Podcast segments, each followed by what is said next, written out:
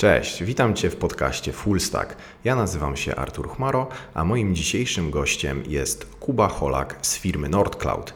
Z Kubą będziemy rozmawiać na temat serverless, więc w ciągu najbliższych 40 minut dowiecie się, czym jest serverless, dlaczego w ogóle warto zainteresować się tą technologią, tym podejściem, tą architekturą oraz jak postawić najlepiej swoje pierwsze kroki w serverlessie.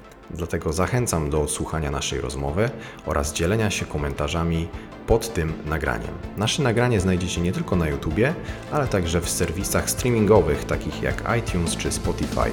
Wystarczy, że wpiszesz w wyszukiwarce Fullstack. Tymczasem ja już nie przedłużam i zachęcam do odsłuchu naszej rozmowy.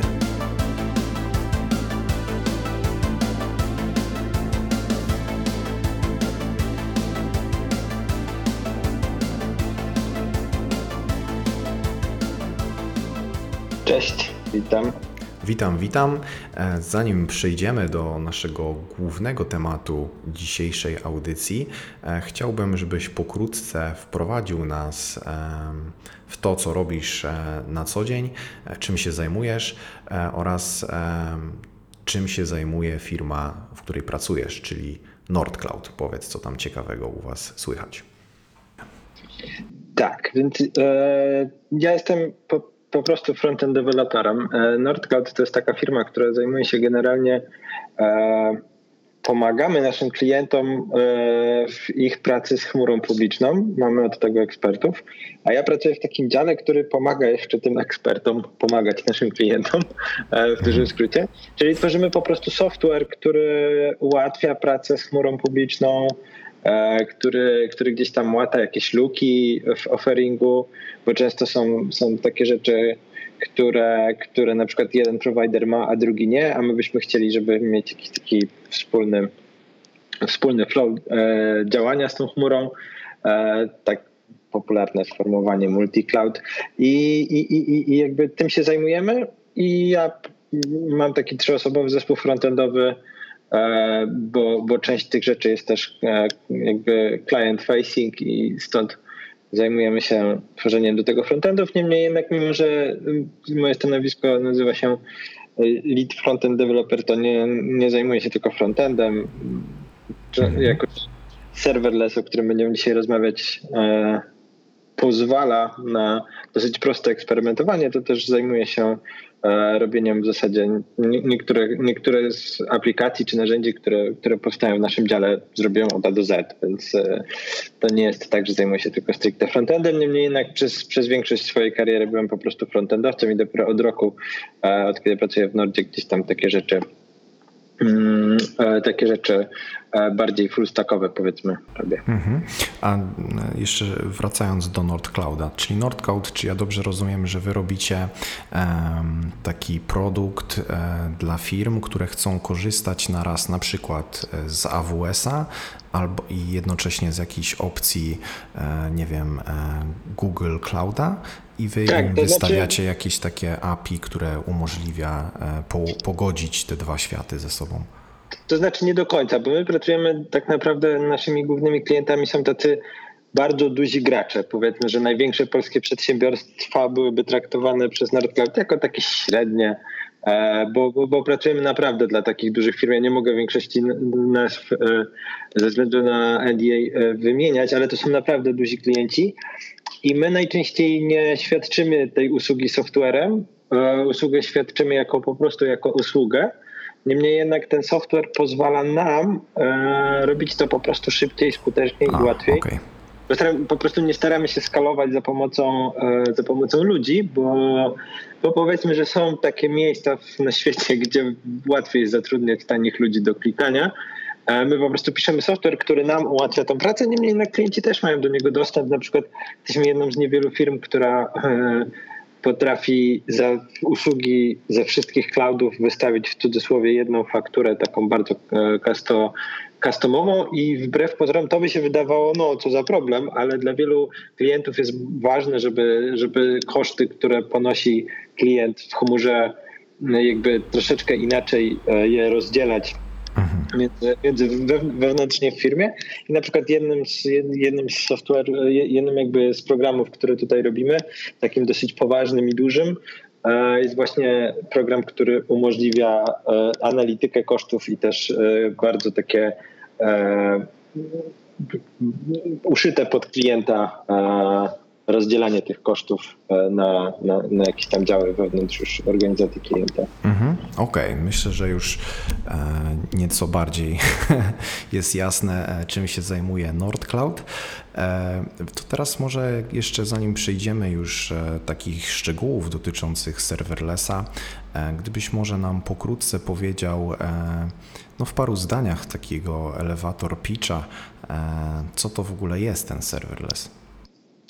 I to jest trochę problem, bo myślę, że co, mm, co, co, co, co człowiek to definicja. Ja bardzo lubię definicję, e, której co prawda nie napisał chyba Martin Fowler, bo artykuł chyba nie był jego autorstwa, ale pojawił się na jego blogu, więc trochę mu ją przypisuję. E, to jest taka definicja, która mówi, że serverless to jest generalnie taka architektura, w której e, wykorzystujemy dwa rodzaje usług, takich usług w chmurze czyli backend as a service, czyli najzwyczajniej w świecie to jest, to jest taka usługa, jeśli tradycyjnie mm, tworzyliśmy jakieś tam aplikacje, e, nie wiem, ja akurat mm, większość czasu spędziłem pisząc frontendy do aplikacji, które były pisane w PHP w swoim życiu. No, czyli mieliśmy jakieś symfony i to symfony zapewniało nam, e, ułatwiało nam, niemniej jednak my byliśmy na przykład odpowiedzialni za stworzenie e, uwierzytelniania, za, za stworzenie, nie wiem, jakiś tam e, serwera HTTP i tak dalej, i tak dalej. Więc backend as a service to jest taka kategoria usług, która, która zabiera nam, od, e, zabiera od nas konieczność zajmowania się takimi E, powtarzalnymi rzeczami, jak na przykład uwierzytelnianie. I wtedy mamy na przykład Out Zero, taką usługę, która jest już teraz dosyć popularną i myślę, że każdy z niej e, świadomie lub nieświadomie jako użytkownik internetu korzystał. I ona zabiera deweloperom. Deweloperzy nie muszą się przejmować e, sesją, logowaniem, trzymaniem danych o użytkownikach itd., tak itd., tak bo to zapewnia nam jakaś usługa. Więc to jest pierwsza część tej definicji serverlessa, a druga część to to, że są że korzystamy też z usług e, typu e, Function as a Service, czyli e, przykładem takiej usługi jest na przykład Lambda albo Cloud Functions, czyli najzwyczajniej w świecie ta, ta, ta definicja mówi o tym, że to, co możemy, używamy jako usługę, którą ktoś inny napisał, a to, czego nie możemy, piszemy jako, jako, jako swój, ten swój kod, tą swoją jakby biznesową logikę, która jest najważniejszą rzeczą dla, dla, dla naszej aplikacji, e, piszemy my za pomocą właśnie takich e, e, efemerycznych kontenerów, które, które, które nazywam Function as a Service. I moglibyśmy gadać o tym Function as a Service bardzo długo, ale w dużym skrócie to, to jest taki rodzaj usługi, w którym piszemy sobie kawałek kodu, E, i dajemy go prowajderowi i mówimy, jak wydarzy się to, to odpal mi ten kawałek kodu. Nie interesuje mnie, e, czy to będzie na takim systemie operacyjnym, czy na takim, po prostu odpal ten kawałek kodu e, w środowisku, na które się umówiliśmy i to w takim bardzo przy dużej abstrakcji, czyli na przykład napisałem funkcję w JavaScriptie, to jest funkcja w Node, ona ma działać w Node 8.1 i mnie nie interesuje nic więcej, po prostu jak wydarzy się jakieś wydarzenie, to odpal mi ten kod i ewentualnie zwróć mi to, co, to, co ten kod zwróci. I to jest tak naprawdę moja ulubiona definicja serverlessa, niemniej jednak ona może być trochę zagmatwana i ja mhm. lubię bardzo takie pojęcie serviceful serverless. To jest pojęcie e, które nawet lepiej, bo, bo sama nazwa serverless jest taka trochę bez sensu, bo mm, mimo, że my jakby nie interesujemy się tym, że te serwery tam gdzieś są, no to one, one są i tego się nie da ukryć, więc tak, ta, ta nazwa jest nieszczęśliwa i ten żart o tym, że serverless e, e, involves servers no, no już nawet nie jest śmieszne, szczerze mówiąc, bo słyszałem go z milion razy. Więc e, tak, mamy serwery, i, i, ale chodzi o to, że my się nie za bardzo nimi przejmujemy, a przejmujemy się tym, żeby, na, e, żeby skupić się tylko na tym, żeby tworzyć e, naszą logikę biznesową, mhm.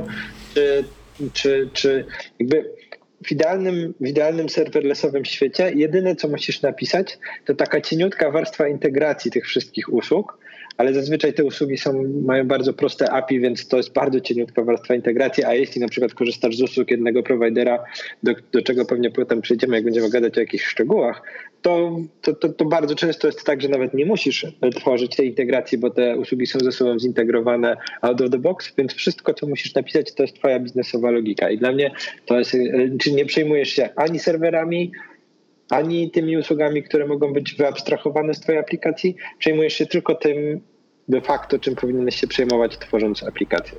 Mhm. Czyli tak teraz, e, gdybym e, tak Ci powiedział, jak ja to zrozumiałem, powiesz mi, czy dobrze zrozumiałem. E, dajmy na to, mam jakiś kodzik napisany w Node.jsie, który na przykład pobiera listę moich subskrybentów, którzy subskrybują mojego newslettera i wysyła do nich jakąś wiadomość. I teraz ja piszę to u siebie w Node.jsie i jeżeli bym chciał wywołać w jakiś sposób tą funkcję, no to ja teraz muszę e, po pierwsze znaleźć jakiś swój serwer, zainstalować na nim jakiś tam, e, dajmy na to, e, bazę danych, zainstalować tam na przykład Apache, Nginx, cokolwiek, zainstalować tam sobie Node'a, ustawić sobie, żeby ten mój kod wykonał się w momencie, gdy e, ktoś wejdzie, czy tam e, odpyta jakiś endpoint. A natomiast w serverlessie to wszystko jest jakby ucięte, tak? Czyli nie interesuje mnie żaden Nginx, nie interesuje mnie zamówienie konkretnej maszyny, która ma ileś tam RAMu, ileś tam CPU, tylko po prostu mam kod, ustalam, że to jest Node.js, wrzucam go w jakiś sposób tam do Google'a, do nie wiem, do AWS-a, e, a oni resztę za mnie robią i mi zwracają na przykład gotowy endpoint, który wykona dany fragment kodu. Dokładnie tak. I nawet nie przejmujesz się tą bazą danych, nie przejmujesz się potem wysyłką już samą tych maili, bo to jest w ogóle bardzo fajny przykład, który podałeś, bo jeśli chcesz pobrać listę subskrybentów z bazy i każdemu wysłać maila, to jeszcze musisz mieć jakiegoś demona, który ci te maile weśle, zakolejkuje i tak dalej, i tak dalej. Mhm. A w momencie, kiedy użyjesz serverlessa, to jakby taki żart jest, że tak jak kiedyś była aplikacja do wszystkiego na, na komórki, to tak teraz mamy usługi do wszystkiego i w takim Amazonie faktycznie dostarczysz tylko ten kod, powiesz, że jak ktoś e, wywoła dany endpoint, to chcesz z tej bazy danych pobrać listę i przesłać do tej kolejki i ta kolejka będzie już odpowiedzialna potem za wysyłanie tych maili. Więc tak w dużym skrócie tak, tak to mhm. wygląda i to jest taka definicja bardzo pragmatyczna serverlessa, bo mm, są rzeczy, które, w których nie występuje jakby zarządzanie serwerem, bezpośrednio, ale na przykład, nie wiem, tworzysz swoje kontenery i potem podajesz je do jakiejś usługi, która orkiestruje te kontenery. Moim zdaniem to taki jest średni serverless, bo musisz się jakby tworząc kontener jakby deklarujesz środowisko bardzo szczegółowo, mhm. musisz jakby zadbać o te rzeczy. Dla mnie w momencie, kiedy jest kontener, to to jest takie może opsless, ale na pewno nie jest to serverless. A oczywiście mhm. ktoś się ze mną nie zgadza, to zapraszam do kolegi. Okej, okay. bo teraz jeszcze chciałem Cię zapytać, bo ja podałem sobie jakiś tutaj przykład, co wymyśliłem, ale jak rozumiem, coś spowodowało zainteresowanie u Ciebie serverlessem. I teraz, czy mógłbyś nam na przykład powiedzieć, jak to wyglądało u Ciebie faktycznie, praktycznie w pracy, że pojawił się jakiś konkretny problem do rozwiązania i wtedy sobie pomyślałeś, o kurde, tutaj trzeba użyć serverlessa. Można powiedzieć, że teraz wszystkie projekty, które robi mój dział, a jest ich no, kilka większych, kilka mniejszych, oparte są o serverlessa. W zasadzie z tego co wiem, to chyba tylko e, dwa projekty używają gdzieś tam kontenerów. Większość rzeczy mamy serverlessowych i w momencie, kiedy ja przyszedłem tutaj do pracy, ja stricte jako frontendowiec, yy, nie było w ogóle takiej, e, jakby nie było dyskusji o tym, czy robimy serverlessa, czy nie, bo to już wszystko było mocno serverlessowe. Częścią też jakby naszych obowiązków w tym dziale, w którym pracuję, jest taki, e, takie próbowanie nowych technologii.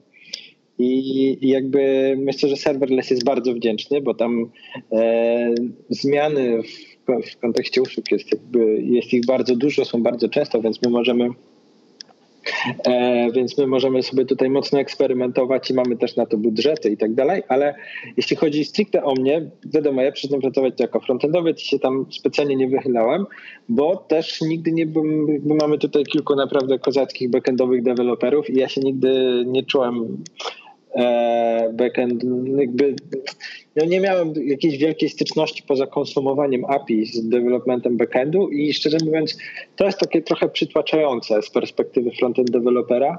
To jest trochę tak, jakbyś teraz wziął jakiegoś backendowca, który, nie wiem, pisze tylko jakieś serwisy w Javie i nie ma pojęcia o frontendzie. To też, gdybyś go wrzucił, e, to po godzinie przyszedłby z gorączką, e, bo, bo tyle jakby przeróżnych, specyficznych rzeczy. Tak, mm, jakby miał coś zrobić w Angularze, to myślę, że tak, wróciłby w szybciej. Angularze, w Angularze wbrew pozorom pewnie Javowiec by sobie poradził, bo, e, bo ma dużo wspólnego, ale tak, chodzi o to, że ten stack frontendowy jest bardzo skomplikowany i z perspektywy frontendowca wiele stacków e, backendowych też jest bardzo skomplikowanych. Tam są w ogóle takie rzeczy, którymi się nie przejmujesz i mimo, że ja gdzieś tam pracując przez, e, przez lata chłonąłem jakąś tam nomenklaturę i tak dalej, to dalej nie czułem się pewnie, więc w poprzednich pracach, jak ktoś mi mówił, że trzeba zmienić API, to ja sobie myślałem, o kurczę, nie mam pojęcia jak to zrobić, zróbcie to sami. A serverless, przez to, że bardzo duża część tej, e, tej takiej logiki i, i bardzo duża część tych usług, które backend musi zapewnić, jest jakby wyabstrahowana z Twojego kodu, to ten kod może być naprawdę bardzo prosty. Więc y, nie wiem, w momencie, kiedy mm, piszemy sobie jakąś, e, jakąś właśnie funkcję w Pythonie, która jest jednym endpointem. Ja praktycznie nie znam Pythona, mm, znam go tylko trochę, ale bez problemu jestem w stanie dzięki temu, że to jest tak jakby tak uproszczone, edytować i e, czy tam dodawać jakieś funkcjonalności, czy delikatnie zmieniać sobie na przykład zwrotkę z API, takie rzeczy, których nigdy bym nie mógł robić, jeśli mielibyśmy, znaczy mógłbym, ale kosztowałoby mnie to dużo więcej wysiłku, e, rzeczy, które mógłbym e, robić, gdybyśmy byli mm, gdybyśmy pisali to, po prostu stawiali swój serwer i tak dalej, i tak dalej, bo byłoby to dużo bardziej skomplikowane. Ale pierwszym takim, e, z taką sytuacją, bo pamiętam, że e, jeden z klientów e, poprosił o to, żeby jakieś tam mm, raporty znajdowały się w naszej aplikacji. Po prostu chciał, żeby raporty były możliwe do pobrania bezpośrednio z jednej z naszych aplikacji. My w ogóle nie mieliśmy takiej funkcjonalności. No i gdybyśmy chcieli ją zrobić e, od, e, jakby od, od zera, na, na, że tak powiem, na serwerze, no to wiadomo, że musielibyśmy sobie stworzyć jakiś tam listing plików, do tego postawić jakiś serwer HTTP, który by odpowiadał z tymi plikami. Dosyć skomplikowana sytuacja, a mieliśmy bardzo mało czasu i ja stwierdziłem, że dobra, to ja spróbuję po prostu napisać jedną lambdę, która połączy się z usługą, najbardziej znaną chyba usługą Amazona, czyli z usługą e, S3, Simple Storage Service. I ona będzie po prostu pobierać, podpiszemy sobie tylko wszystkie requesty z frontendu, dużo logiki przeniesiemy na frontend i faktycznie tą aplikację zrobiliśmy wtedy e, w pół dnia. I, i, I jakby wtedy sobie zdałem sprawę, że faktycznie nawet frontendowiec może bardzo łatwo robić te takie full stackowe rzeczy. Oczywiście nie wszystkie, a kolejnym krokiem było odkrycie Amplify, e, AWS Amplify CLI. To jest taka usługa, która generalnie jest taką abstrakcją na, na, na, na, na chmurę Amazona i pozwala w bardzo, bardzo, bardzo prosty sposób tworzyć serverlessowe aplikacje. Dosłownie bardzo często wszystko, co musimy zrobić, to napisać kawałek GraphQLowej skimy i powstają całe API podłączone do baz danych z uwierzytelnianiem i tak dalej, więc, e, więc tak to mniej więcej w moim przypadku wyglądało. Tutaj myślę, że też odpowiedziałeś już e, pokrótce na kolejne pytanie, które chciałem zadać, bo chciałem też, myślę, że właśnie sporo może nas słuchać osób takich typowo frontendowych, które nie mają za wiele styczności z backendem. I tu właśnie chciałem Cię zapytać, czy uważasz, że w ogóle za serverless e, warto się zabierać za tą technologię, za to podejście, no jeżeli nie ma się właśnie takiej wiedzy za bardzo o zarządzaniu serwerami, nie wie się na przykład jak skonfigurować właśnie tego Apache'a, e, jak tam coś na serwerze zrobić, czy jednak uważasz, że jest jakiś taki minimalny zestaw, nazwijmy to wiedzy, e, bez którego no, nie należy się brać za to serverless. Znaczy, ja myślę, że mm, na pewno nie trzeba wiedzieć, jak zarządzać serwerami, żeby korzystać z serverless, bo to jest jakby e, clue tego, mm, czym server, serverless jest w takim e, stricte technicznym aspekcie, ale czy trzeba mieć minimalną wiedzę? Na pewno trzeba mieć wiedzę, którą większość frontendowców ma, a jak nie ma, to powinna mieć, czyli taką wiedzę e, na temat tego, jak bezpiecznie komunikować się między, między frontendem a jakimś tam powiedzmy serwerem. Tutaj staramy się być bezserwerowi, jak sama nazwa mówi, dlatego uważam, że ona jest taka głupia, ale e, tak, trzeba mieć pod taką podstawową wiedzę na temat tego, jak bezpiecznie, jak e, skutecznie komunikować się z e, właśnie frontend z backendem, ale na pewno nie jest tak, że potrzebujemy e, jakiejś wiedzy na temat tego właśnie jak konfigurować serwery, jak w ogóle, jak na przykład dbać o bezpieczeństwo samego serwera, bo to wszystko jest jakby wyabstrahowane i robione za nas, jakby dostarczane w cudzysłowie jako usługa. I moim zdaniem to jest fantastyczne miejsce, żeby e, robić takie fullstackowe aplikacje. E, w sensie, e, jakby jeśli jest się frontendowcem, to jest się dokładnie w tym miejscu, w którym znając dobrze JavaScript, a myślę, że mm, to jest trochę już teraz nieodzowne, że zresztą ostatnio widziałem gdzieś taki, taki, takiego tweeta, że że przez ostatnie kilka lat e, frontend e, development zmienił się w frontend engineering, między innymi dzięki Reactowi. I faktycznie trochę tak jest, że jeszcze kilka lat temu wystarczyło trochę znać CSS-a i, i animować guziczki za pomocą jQuery i to wystarczało, a teraz tak naprawdę robimy wiele rzeczy, które były takie backendowe jeszcze kilka lat temu, teraz po prostu są częścią aplikacji frontendowych. E, I ja wierzę, że tak będzie właśnie wyglądała przyszłość. Tym bardziej zachęcam do tego, że żeby tworzyć takie aplikacje serverlessowe z bogatymi frontendami.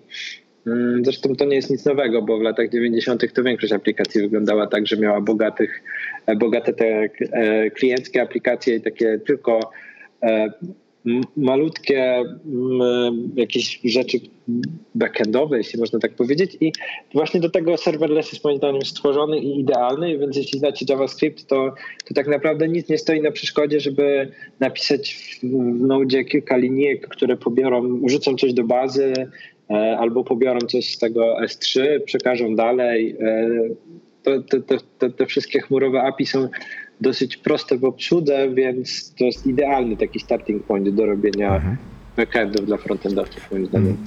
Jak właśnie powiedziałeś starting point, to e, chciałem Cię teraz zapytać e, o parę rad e, dla naszych słuchaczy e, i myślę, że też dla mnie, jak najlepiej zacząć, bo e, przyznam się, że jakiś czas temu właśnie chciałem sprawdzić serverlessa i podszedłem chyba do tego w niezbyt fajny i mądry sposób, e, a mianowicie zrobiłem coś takiego, że napisałem sobie takie proste API e, w Happy.js mhm. i wpadłem na taki pomysł, że po prostu spróbuję e, to takie napisane w taki, nazwijmy to, tradycyjny sposób API wrzucić do lambdy tak żeby routing mi się jeszcze sam zrobił e, w tej lambdzie. Mhm. E, no i myślałem, że to będzie działać i się okazało, że no, tak się nie robi w serverlessie, bo miałem wiele problemów z tym, że mój kod zakładał, że jakby jest jakiś stan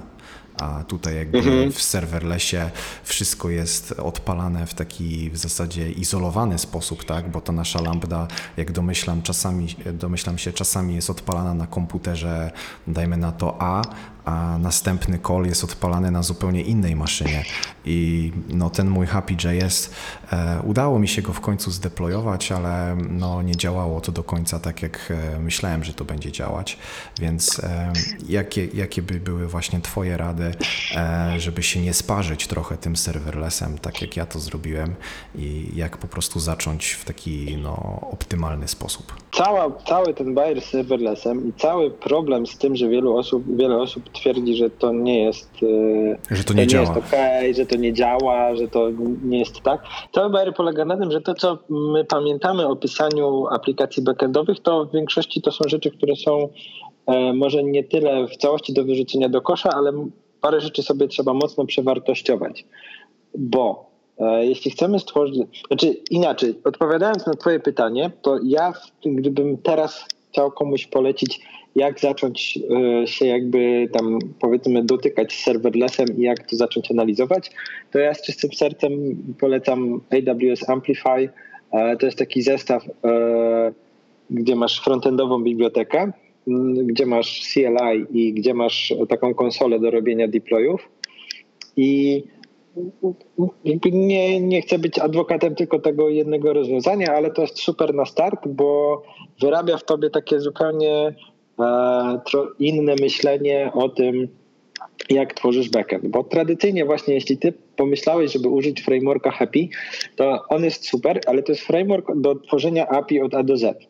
Jakby to, że, a w serverlessowym podejściu chodzi właśnie o to, żeby jak najwięcej użyć usług, a jak najmniej pisać tego kodu. Czyli gdybyś, gdybyś chciał stworzyć tą architekturę powiedzmy to proste API, które ma kilka endpointów, czy tam jeden endpoint, bo to jest GraphQL, ale kilka jakichś tam kategorii danych, które może zwrócić i kilka akcji, to tak naprawdę powinieneś napisać tylko po kawałku funkcji i pewnie w tym Happy.js gdzieś to napisałeś, tylko one były mhm. no, jakby tightly coupled z tym sposobem wywoływania, a tu mhm. chcielibyśmy tylko napisać de facto funkcję, bo function as a service jest de facto funkcją. E, funkcje, które obsługują każdy z tych endpointów i użyć zupełnie innej usługi, która się nazywa akurat w przypadku Amazona e, API Gateway, która pozwala na właśnie postawienie tego serwera HTTP, on dalej jest e, stateless między wywołaniami dalej nie, jeśli chcemy trzymać jakiś stan, to tu już wjeżdżają takie wzorce, gdzie zapisujemy sobie ten stan e, na przykład w, w, bazie danych albo generalnie staramy się mieć tego stanu takiego między wywołaniami jak najmniej, ale jeśli on gdzieś jest, jest potrzebny, to właśnie gdzieś sobie go albo zapisujemy prosto do cache'a, albo zapisujemy do bazy danych, to wszystko e, jakby, dlatego ja polecam Amplify, bo on wiele rzeczy upraszcza, także że się nie zrazisz, a bardzo łatwo mhm. stworzyć aplikację, bo miałem kilka takich prezentacji na, na meetupach, w których robiłem aplikację takiego real-time chatu za pomocą Amplify'a frontend plus backend tak naprawdę w 20 minut, e, bo, bo, bo, bo to jest tak łatwe, to CLI jest takie sympatyczne, że robisz po prostu Amplify Add API i tworzysz API, on ci prowizjonuje wszystkie zasoby w chmurze, e, możesz się potem zalogować i zobaczyć, że on postawił właśnie API Gatewaya, tudzież e, AppSynca, jeśli wybrałeś, że to ma być API GraphQL-owe, zobaczysz, że stworzył taką bazę danych i tak dalej, i tak dalej. I jakby trochę poprowadzi cię za rękę i być może nauczyć cię takich patternów, bo właśnie idąc dalej, jakby trochę odpowiadając bardziej na ten twój konkretny przypadek, to tak naprawdę serverless oprócz tego, że może nie tyle serverless jest, to serverless wymusza zupełnie, zupełnie inne podejście do architektury zarówno kodu, jak i całej aplikacji. Jakby to jest bardziej takie, myślę, że bliżej mikroserwisowego podejścia, gdzie każdy serwis odpowiada za coś, gdzie mamy serwis, który jest właśnie jakimś gatewayem, który wystawiamy e, aplikacjom klienckim do komunikacji z nami i dalej ten gateway e, robi różne rzeczy, bo tak naprawdę moim zdaniem idealna serwer, idealny serverlessowy na przykład CRUD to jest taki, w którym nie piszesz żadnego kodu, e, żadnej lambdy, tylko masz bazę danych, masz API Gateway i w tym API Gateway piszesz mappingi, że jeśli ktoś zapyta o to i poda taki argument, to wykonaj takie, takie zapytanie do bazy danych i to, co baza danych zwróci, opakuj w mhm. takiego JSONa i wróć z tym do klienta. E, czyli gdybyśmy jeszcze wrócili e, mhm. do tego mojego przykładu z wysyłaniem e, maili do subskrybentów, tak jakbym teraz to zrobił po tej dawce wiedzy od ciebie, E, to napisałbym jakiś tam e, mały kodzik e,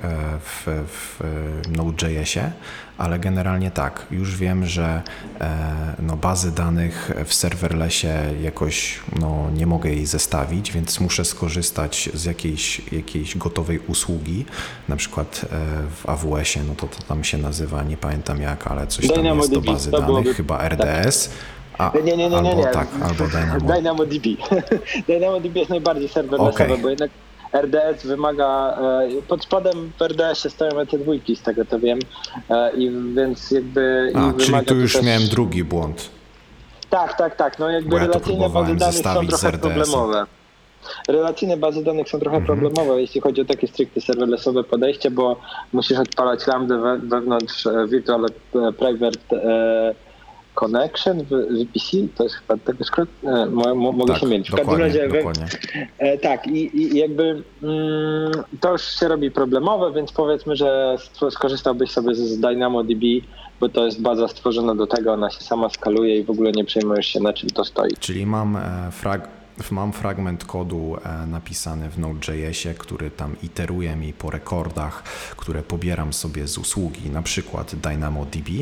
E, Później korzystam z usługi do wysłania maila, e, tak? Czyli też tego nie robię Tak. tam z użyciem z SMTP, tylko na przykład po HTTPS-ie łączę się z jakąś usługą, e, która zajmuje się wysyłką maili. E, Tylko tu jeszcze brakuje mi właśnie jak dołożyć e, tą część e, odpowiedzialną za zabezpieczenie tego endpointa, czyli e, chcę mieć to wszystko, tą moją konkretną lambdę zabezpieczoną jeszcze w jakiś sposób, żeby no, każdy, kto zna URL, nie mógł tego uruchomić. To teraz jak to zrobić w taki sposób, żebym no, też nie musiał w każdej lambdzie osobno jej zabezpieczać, tylko żebym mógł zabezpieczyć na przykład cały zestaw takich swoich lambd w jakiś taki optymalny sposób, e, żeby po prostu, nie wiem, nie powtarzać tego za każdym razem, kiedy dodaję sobie jakąś nową lambdę w tym e, jednym serverlessowym projekcie. E, To znaczy tak, jeśli, jeśli chodzi o samo zabezpieczenie endpointów takich z, z zewnątrz, to znaczy żebyś miał, żeby ograniczyć dostęp do tego endpointu na przykład dla użytkowników, którzy są zalogowani albo dla użytkowników, którzy mają jakiś tam klucz, to to jest dosyć proste, bo generalnie mm, akurat AWS działa tak, że tworząc nową lambdę, tak naprawdę nie tworzy ci żadnego endpointu, ta lambda nie jest dos- dostępna z zewnątrz. Jeśli chcesz tą lambdę wywołać normalnie po HTTP z internetu, musisz użyć e, jakiegoś gatewaya i najpopularniejszym, przepraszam bardzo, najpopularniejszym jest e, API Gateway. To jest, e, to jest tu znowu usługa. E, pomyśl o tym mniej więcej w ten sposób, że jak tworzysz sobie nodowy serwis, to wiadomo, że odpalasz noda, ale oprócz tego masz tam jakiegoś Apache czy Nginxa, który forwarduje rzeczy z internetu do twojego, do twojego noda. Tak? Jakiś twojego, middleware. Tak. I tak samo działa w skrócie API Gateway. To znaczy e, on wystawia endpointy na zewnątrz i w momencie, kiedy użytkownik uderzy w ten endpoint, to sprawdza, czy ma jakieś tam, jakąś usługę powiązaną z tym endpointem, na przykład konkretną lambdę i próbuje ją wykonać i to, co ta lambda zwróci, on próbuje zwrócić do klienta. E, I teraz tutaj kluczowe, jeśli chodzi o to zabezpieczenie, to akurat Amazon ma to mm, ba- bardzo fajnie rozwiązane w API Gatewayu, że ma coś takiego jak API Gateway Authorizers i możesz skorzystać z usługi e, takiej do uwierzytelniania, która się nazywa Cognito i tam sobie trzymać użytkowników e, i wtedy to działa w ogóle bez niczego. Możesz też korzystać z ról, ale myślę, że nie mamy teraz na tyle czasu, żeby mówić podczas tego podcastu o rolach. Generalnie cały, cały, cały ten IAM jest dosyć skomplikowany i, i pewnie na, na, na jakimś etapie będzie trzeba go poznać, e, jeśli ktoś się zajmie serverlessem, ale najprościej będzie napisać inną lambdę, która służy do uwierzytelniania, najzwyczajniej w świecie i podpiąć ją w to miejsce, czyli jeśli będziesz miał gdzieś tam informacje o sesji, czy tam we, będziesz weryfikował e, jakiś klucz, który masz e, gdzieś sobie tam zdepowany i chcesz porównać ten klucz, to wystarczy, że masz e, to, że, że odpalisz, e, napiszesz po prostu kolejną lambdę, tylko ona nie będzie wywoływana tak jak inne lambdy, tylko ona będzie taką lambdą, która się nazywa dokładnie lambda authorizer i ona będzie wywołana przed każdym e, uderzeniem w twój endpoint ta lambda będzie wywołana i ty możesz z niej zwrócić, czy dany użytkownik może coś zrobić, czy nie może zrobić. My na przykład mamy tak skonstruowane uwierzytelnienie większości rzeczy, pomimo tego, że używamy Cognito, bo jakby w tej lambdzie też możesz zrobić jakieś tak, e, tam jakieś fine grained e, uprawnienia, czyli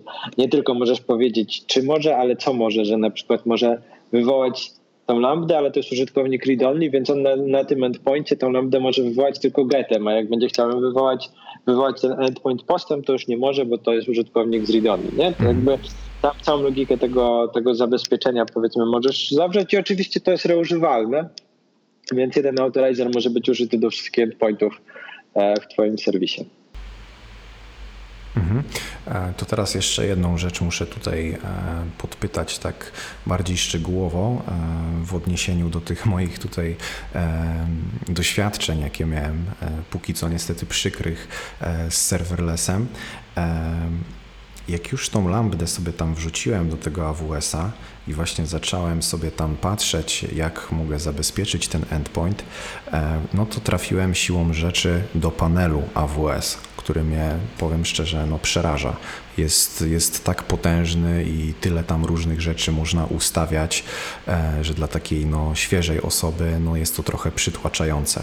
I teraz pytanie, czy e, to, o czym mówisz, czyli właśnie taka lambda, która jest autorizerem, e, czy ja jestem w stanie to wszystko zrobić bez w ogóle włażenia do tego panelu, czyli po prostu w jakiś sposób, nie wiem, w kodzie to ująć albo e, w jakimś YAMLu, e, czy jestem w stanie to po prostu zrobić e, z poziomu swojego codebase'a, czyli no wracając do tego przykładu o, o tej liście subskrybentów i wysyłania maili do nich, czy, czy jednak nie uniknę zaznajomienia się z tym potężnym panelem AWS-a, jeżeli chcę osiągnąć taki cel. E, na pewno nie unikniesz e, od pewnego etapu, bo tak jak mówię, te proste aplikacje można robić za pomocą tego Amplifya czy, czy, czy innych takich bardzo wysokopoziomowych abstrakcji i one ci zapewnią to zabezpieczenie i tak dalej bez jakby bez twojej nawet wiedzy po prostu jako dobrą praktykę, ale od pewnego momentu jak chcesz już robić takie serio, serio aplikacje, e, to na pewno nie, nie unikniesz poznania tej nomenklatury i poznania tego, te, tego jak to powinno być zrobione, ale e, generalnie u nas w dziale nasz tech lead, który e, ma takie powiedzenie, że jeśli coś nie jest w e, IAC-u, to znaczy, że nie powinno być na twoim koncie. Ja już tłumaczę o co chodzi, bo generalnie w momencie, kiedy korzystamy z rzeczy w chmurze, to korzystamy z, z takiego specyficznej usługi, która się nazywa Infrastructure as a Code. To jest taki rodzaj E, i on jest dostępny na wszystkich platformach chmury publicznej, gdzie najzwyczajniej w świecie opisujemy to, co chcemy, żeby na naszym koncie było za pomocą kodu. I to jest kod, to najczęściej są YAML albo JSONy. E, są już też takie zakusy, żeby to pisać w TypeScriptie i my zaczęliśmy e, korzystać z czegoś, co się nazywa CDK, gdzie w ogóle opisujesz to, jak twoja infrastruktura ma wyglądać, tak jakby to był program. W sensie masz klasy i na przykład, nie wiem, piszesz sobie new S3 bucket, i potem S3 bucket add permission i, i podajesz jakby link do roli, która ma, e, która ma być przypisana do, do tego S3 bucketu. Więc, więc tak, w dużym skrócie, jeśli, jeśli chcesz to robić tylko stricte w serverlessowym środowisku, to najlepiej skorzystać z frameworka, z którego my na przykład korzystamy na co dzień. Nazywa się Serverless Framework, nomen omen. E, I on bardzo prosto pozwala mm, za pomocą YAML opisywać tą infrastrukturę i właśnie takie rzeczy jak to jak ma twoje, twoje API wyglądać, jak generalnie właśnie mają być zabezpieczone endpointy, jakie chcesz sobie sprowizonować usługi, typu właśnie, że chcesz bazę, taką bazę danych, że chcesz e, taki e, e, object storage. Te wszystkie rzeczy opisujesz bardzo, bardzo prostym, no czym prostym to może to jest relatywne, ale nie, nie, jest, nie jest to jakiś bardzo skomplikowany YAML, w którym opisujesz sobie wszystkie te zależności, i generalnie odpalasz taki polecenie, polecenie zdeployowania tego przez serverless, on to kompiluje do czegoś, co się nazywa CloudFormation w przypadku e, AWS-a, czyli takiego jeszcze bardziej skomplikowanego, bardzo, e, bardzo szczegółowego YAMLa, który potem jest przekazywany do, do specjalnej usługi, która stworzy te wszystkie zasoby w Twoim koncie. Więc możesz nigdy nie zaglądać do tej takiej wizualnej konsoli i stawiać bardzo skomplikowane staki e, serverlessowe. To zresztą jest tak w zasadzie konieczne, bo wyobraź sobie, e, że tworzysz serverlessową aplikację. To nie jest takie łatwe na przykład stworzyć sobie deweloperskie środowisko albo jakiś staging i wyobraź sobie, że wszystkie te rzeczy byś klikał. E, no, bardzo szybko staging i produkcja by ci się rozjechały na poziomie już infrastruktury, bo każde kliknięcie musiało być zrobione kilka razy. Dlatego korzystając właśnie z Infrastructure as a Code, opisujesz sobie, że chcesz taką bazę, do tej bazy ta lambda będzie pisać, więc musi mieć do niej dostęp. E, ta lambda będzie tylko z niej czytać, więc może mieć dostęp, ale to może być read-only. Chcemy mieć do tego taki API gateway, jak ktoś wejdzie na endpoint, który się nazywa tak, to chcemy wywołać ten, e, tą lambdę, jak tak, to tą lambdę i to wszystko opisujesz właśnie, właśnie kodem i dzięki temu możesz sobie prowizonować nowe jakby deweloperskie środowiska, nawet my mamy jeden z projektów chyba zrobiony nawet tak z tego co pamiętam, że każdy release branch, czyli nawet jak wypuścimy wersję 1.1.1.1, to jest stawiany zupełnie nowy staging e, bo, bo, bo można, bo, bo... No właśnie, a jak już jesteśmy e, przy tym takim stawianiu różnych usług, właśnie tak sobie ad hoc, od podstaw z użyciem kodu, E, to jeszcze gdybyś mógł nam powiedzieć pokrótce, e, jak wyglądają e, koszty takiego rozwiązania. I wróćmy do tego przykładu z tą listą subskrybentów, bo teraz jakbym no nic kompletnie nie wiedział o serverlessie i bym chciał sobie zrobić taką usługę, to bym wszedł na DigitalOcean i bym kupił instancję za 5 dolców E, tam sobie postawił na Ubunciaku właśnie jakieś takie środowisko tego swojego Node.js'a, bym to zrobił z użyciem Dockera albo po prostu napisał to manualnie. E, no i teraz w zasadzie nieważne, czy bym wysyłał te newslettery, czy nie, e, to bym płacił te 5 dolców miesięcznie. I teraz z tego, co jakby adwokaci serverlessa mówią i co można wyczytać w internecie, no to serverless jest super tani czyli każde takie jakby wywołanie funkcji, e, no ileś mnie tam kosztuje, tak? I płacę konkretnie jakby za każdy wysłany newsletter, co jest w zasadzie myślę w wielu e, sferach e, IT no idealne rozwiązanie, bo myślę, że kupę ludzi na świecie ma serwery, które albo są za wolne dla nich, albo są przesadnie duże i tak naprawdę płacą e, no niepotrzebnie jakąś tam e, część środków za te swoje serwery, które tak naprawdę większość czasu w nocy na przykład albo w weekendy się nudzą, tak? Więc e, mhm. gdybyśmy mieli właśnie taką prostą usługę, która no ma jakąś tam warstwę sprawdzenia, czy, czy ktoś jakby ma prawo do wykonania tego endpointu. Mamy te DynamoDB, czy inną usługę, która no, świadczy usługę bazy danych. No i mamy ten kodzik, który tam sobie pobiera te rekordy i coś tam z nimi robi. To mm, Da się w ogóle oszacować, jaki to byłby koszt, jakiego rzędu yy, właśnie za każde takie to wywołanie? Zależy. To zależy, bo yy, ciężko powiedzieć tutaj konkretnie koszcie wywołania, bo to zależy od skali i tak naprawdę podejrzewam, że jeszcze długo, długo, długo e, nie płaciłbyś nic. Dlatego, że mm, podejrzewam, że twoi subskrybenci niestety jeszcze nie są liczeni w milionach, e, a no niestety. dostawcy publiczni, znaczy trzymam kciuki, żeby było inaczej, ale bardziej chodziło mi o to, że e, taką częścią serverlessa jest jest to, i za to serverless, serverless jest też często krytykowany, że jakby cena rośnie e, proporcjonalnie do skali użycia, a nie do skali zarezerwowanych zasobów, bo w serverlessie nie masz żadnych zarezerwowanych zasobów. Czyli nie wiem, jeśli robisz startup i e, nie masz jeszcze klientów, to nie płacisz dosłownie nic. Mało tego, jeśli robisz startup i masz mało klientów, to dalej nie płacisz nic, bo w zasadzie wszystkie usługi mają taki, e, to się nazywa free tier, czyli e, taki okres, czy ilość e, wywołań, czy ilość e, prób zapisu do bazy danych na przykład w danym okresie, która jest darmowa. I te limity są naprawdę stosunkowo duże. I, i, i, I, dokładnie tak to działa. Jakby częścią serverlessa z biznesowego punktu widzenia jest to, że płacisz nie za to, co ci się wydaje, tylko za to, co de facto zużyjesz. Mhm. Tutaj jeszcze, jak jesteśmy przy tym właśnie blokowaniu e, zasobów, e, no to też e, spotkałem się kiedyś tam z jakimś znajomym, rozmawiałem i on mi coś tam mówił na temat serverlessa, że właśnie jak masz taką usługę rzadko używaną, e, no to ta twoja lambda e, jakby wymaga takiego, nazwijmy to, rozgrzania, tak? Czyli ten pierwszy call e, do, do twojej lambdy po jakimś tam czasie może być faktycznie dłuższy.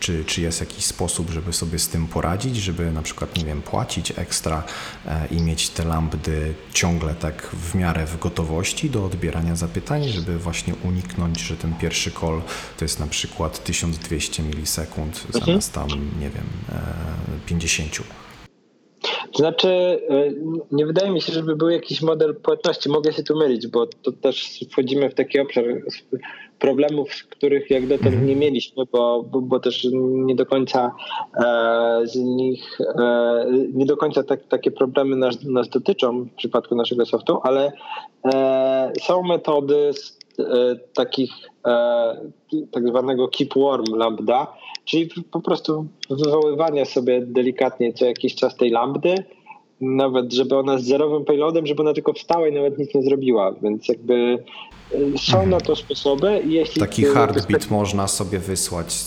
Tak, tak, tak. Po prostu ją tam delikatnie pingujesz, ej wstań, nic nawet nie rób, bo, bo jakby, no tak jak mówię, te kontenery wstają i w momencie, kiedy taki kontener wstanie, to on pewnie przez minutę gdzieś jest utrzymywany ciepły, bo zakładamy, że zaraz może przyjść kolejny request do tej, do tej lambdy, ale jeśli przez dłuższy czas ta lambda jest nieużywana, no to te kontenery są najzwyczajniej w świecie ubijane, więc jeśli byśmy chcieli faktycznie, żeby one zawsze bardzo szybko odpowiadały, e, to trzeba, trzeba po prostu sobie w nie delikatnie uderzać i, i, i trzymać je ciepłe. Niemniej jednak, jeśli znowu, ja jestem wielkim fanem serverlessa, ale jeśli twoja aplikacja jest taka, że jest używana bardzo rzadko, ale za to chcesz, żeby jak już ktoś przyjdzie, to chcesz mu odpowiedzieć w dwie milisekundy, E, tutaj oczywiście trochę żartuję, ale jeśli chcesz odpowiedzieć bardzo szybko, to być może akurat użycie lambdy do tej pierwszej szybkiej odpowiedzi nie jest najlepszym sposobem. Być może powinieneś szybko odpowiedzieć jakąś odpowiedzią bezpośrednio z API Gatewaya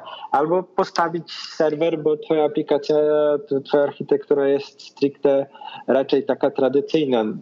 To już są takie rzeczy, które, które można rozwiązać na wiele sposobów i ale, ale ten problem faktycznie występuje. Teraz jak sobie myślę, to mamy w pracy jednego Slackbota, który jak się go odpali po dłuższej nieobecności, to potrafisz chwilę poszaleć, bo, bo właśnie jest tak, że, że te lambdy są, są zimne i musimy je rozgrzać, ale to, to, to, to też jest bardziej rozwiązanie na poziomie architektury tej serverlessowej, do, znaczy ten problem jest do rozwiązania na poziomie architektury serverlessowej bardziej niż na poziomie samej lambdy.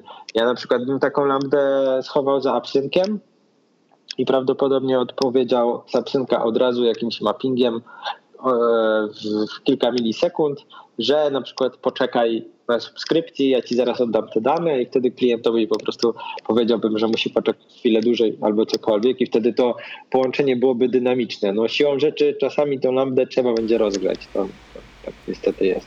Mhm. Mhm. A jeszcze takie szybkie pytanie, co teraz mi się nasunęło.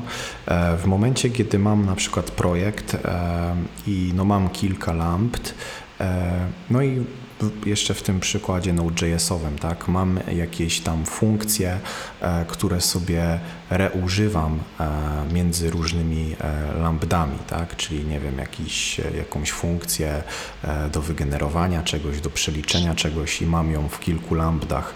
I teraz czy tutaj jakoś jest taki sposób, żeby móc łatwo reużywać tego kodu? Na poziomie, nie wiem, że Webpack mi to jakoś może ogarnąć, czy, czy tutaj są jakieś takie inne techniki do zastosowania?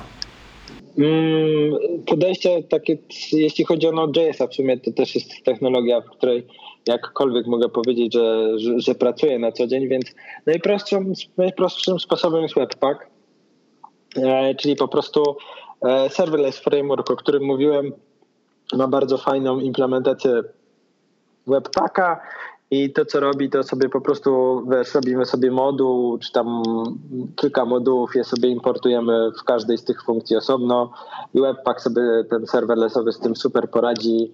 W ogóle nie musimy się tym przejmować. Mhm. Problemy zaczynają się wtedy, kiedy tego kodu per funkcja jest naprawdę dużo i, i trafiamy w limit wielkości kodu e, lambdy. Ja nie mimo że musiałem się kiedyś tego nauczyć, żeby zostać certyfikowanym deweloperem AWS-a, to naprawdę nie pamiętam tych liczbów, e, bo to już jakiś czas okay. temu było. Niemniej jednak e, Generalnie jest drugie rozwiązanie, które jest technologicznie trochę bardziej skomplikowane i pewnie długo, długo nie, będziemy, nie będziecie musieli z nich skorzystać, ale jest coś takiego jak Lambda Layers i generalnie definiujesz sobie taki layer, z którego będzie, który będzie mógł być e, wstrzykiwany do różnych lamp najzwyczajniej w świecie.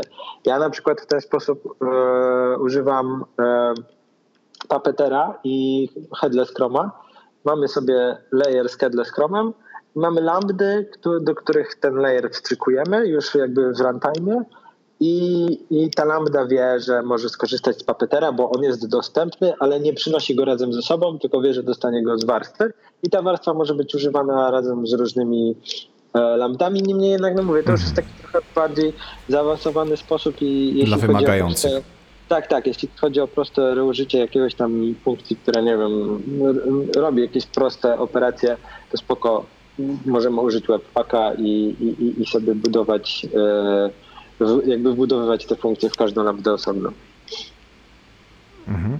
To teraz mam na koniec może takie e, kontrowersyjne pytanie, e, żeby nie było tak może łatwo. Więc no jednak sporo tutaj e, serverless e, trzeba przyznać, że ułatwia, tak? Nie trzeba włazić na ten serwer, nie trzeba e, instalować ręcznie, czy tam jakimś skryptem jakichś pakietów, nie trzeba dbać, żeby, te, żeby ta nasza instancja była zabezpieczona w jakiś sposób. To wszystko tak naprawdę jest przerzucone na AWS-a, czy tam Google'a, czy tam Azura. I teraz jak uważasz, czy to nie pójdzie trochę w kierunku, że ludzie, którzy tak naprawdę teraz mówią o sobie, że są adminami, że jakby ich praca to jest administracja serwerami, czy nie uważasz, że no, takie podejście serverlessowe, które no, biznesowo moim zdaniem ma potężny potencjał, e, no, że oni po prostu w pewnym momencie nie będą mieli co robić, w skrócie mówiąc? Hmm. Myślę, że trochę nie będą mieli co robić.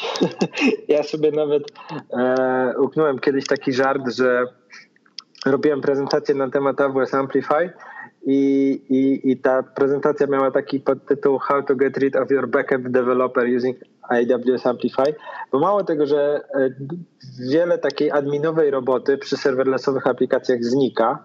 I oczywiście jakby, e, wiesz, mamy takie, e, taki, taki rodzaj aplikacji, taki, takich dużych platformowych aplikacji, które de facto i tak nigdy nie będą stricte serverlessowe, to znaczy biznes model, e, mimo że nie wiem, będzie, będziemy chcieli używać na przykład serwerów Amazona do czegoś tam, to i tak będziemy chcieli sami sobie stawiać, nawet jeśli będziemy korzystać z serverlessa, to jeśli jesteśmy naprawdę dużą firmą, to będziemy woleli samemu sobie postawić jakiś taki serverlessowy, serverlessową usługę, niż polegać na Lambdzie, bo wiadomo, że to jest dosyć duża zależność. To takie duże biznesy, ale jeśli chodzi o małe biznesy, to moim zdaniem ilość takich operacji typowo adminowych będzie spadać na łeb na szyję i ci admini będą coraz mniej potrzebni, no bo E, to, to już teraz tak trochę się dzieje, że nawet pomijając takiego stricte serverlessa, o jakim mówimy, to tak naprawdę spójrz, że jeśli ktoś korzysta właśnie z kontenerów, z jakiegoś Kubernetesa, z jakiegoś, e, czy z jakiejś innej orkiestracji kontenerów, to, to już jest trochę bardziej deweloperem niż adminem, a duża część takiej właśnie zapewnienia bezpieczeństwa, infrastruktury i tak dalej, i tak dalej, i tak e, przerzucane jest na E, dostawcę usługi na przykład orkiestracji, jeśli korzystamy sobie, nie trzeba mieć serverlessa, żeby pozbyć się admina trochę w jakimś tam sensie. E, w sensie e, ja wierzę, że taka typowa adminka to zostanie obita już, już niedługo przez, generalnie przez chmurę, a serverless jeszcze bardziej nawet ta część takiej nowoczesnej, e, bycia takim nowoczesnym adminem, e, nawet to częściowo zostanie zabrane przez, przez serverless, zwłaszcza tak jak mówię, w takich powiedzmy mniejszych firmach. No bo jednak jeśli jesteś, e, nie wiem, wielką platformą aukcyjną, no to, to i tak nawet jeśli będziesz chciał korzystać z benefitów takich, jak, jakie daje Function as a Service, czy z takich mikroserwisowych architektur, gdzie serwisy zapewniają ci że, że, że, jakby używasz czegoś jako serwis, a nie używasz, ty, a nie piszesz tego za każdym razem sam, to i tak raczej jakaś tej, część tych operacji e, ze względów stricte biznesowych, bezpieczeństwa biznesu zostanie wewnątrz tych firm, więc trochę podsumowując odpowiedź na to pytanie, moim zdaniem w małych firmach serverless wyeliminuje nawet część backend deweloperów, a nie tylko adminów, ale w dużych firmach ci admini dalej będą potrzebni, bo te mikrooptymalizacje często przynoszą tam miliony dolarów. Na koniec jeszcze może gdybyś chciał nam powiedzieć o jakiejś książce, nie wiem, prezentacji, cokolwiek tak naprawdę, co ostatnio w jakiś sposób Ci się spodobało, zainspirowało Cię trochę do działania, jakiś taki, e, nie wiem, taka, taka rzecz, którą byś tutaj chciał jeszcze dla nas zostawić, dla słuchaczy, żeby sobie sprawdzili w wolnym czasie? Ja generalnie bardzo bym polecał wszystko, co dzieje się wokół community tego e, Amplify'a, bo tam zaczynają się dziać bardzo fajne rzeczy. E, bodajże to jest dostępne. Jeśli wejdziecie sobie na stronę AWS Amplify, e, to znajdziecie link do community i tam po prostu pojawia się bardzo mnóstwo blog postów, zwłaszcza w kontekście tego, jak, e, jak tworzyć e, takie serverlessowe rzeczy z perspektywy frontendowca, czy z perspektywy takiego podejścia low-code e, i i tak naprawdę, jeśli chodzi o takie serverlessowe rzeczy, to, to, to ja większość znajduję tam, bo też na co dzień nie zajmuję się takim bardzo zaawansowanym serverlessem. Od tego mamy jednak tutaj e, cały zastęp deweloperów e, Golanga, bo to jest język, w którym głównie piszemy nasze, nasze backendy. Mhm. Mhm. Dobrze, dziękuję Ci bardzo, Jakub, e, za przyjęcie zaproszenia do tego podcasta. To ja dziękuję za zaproszenie.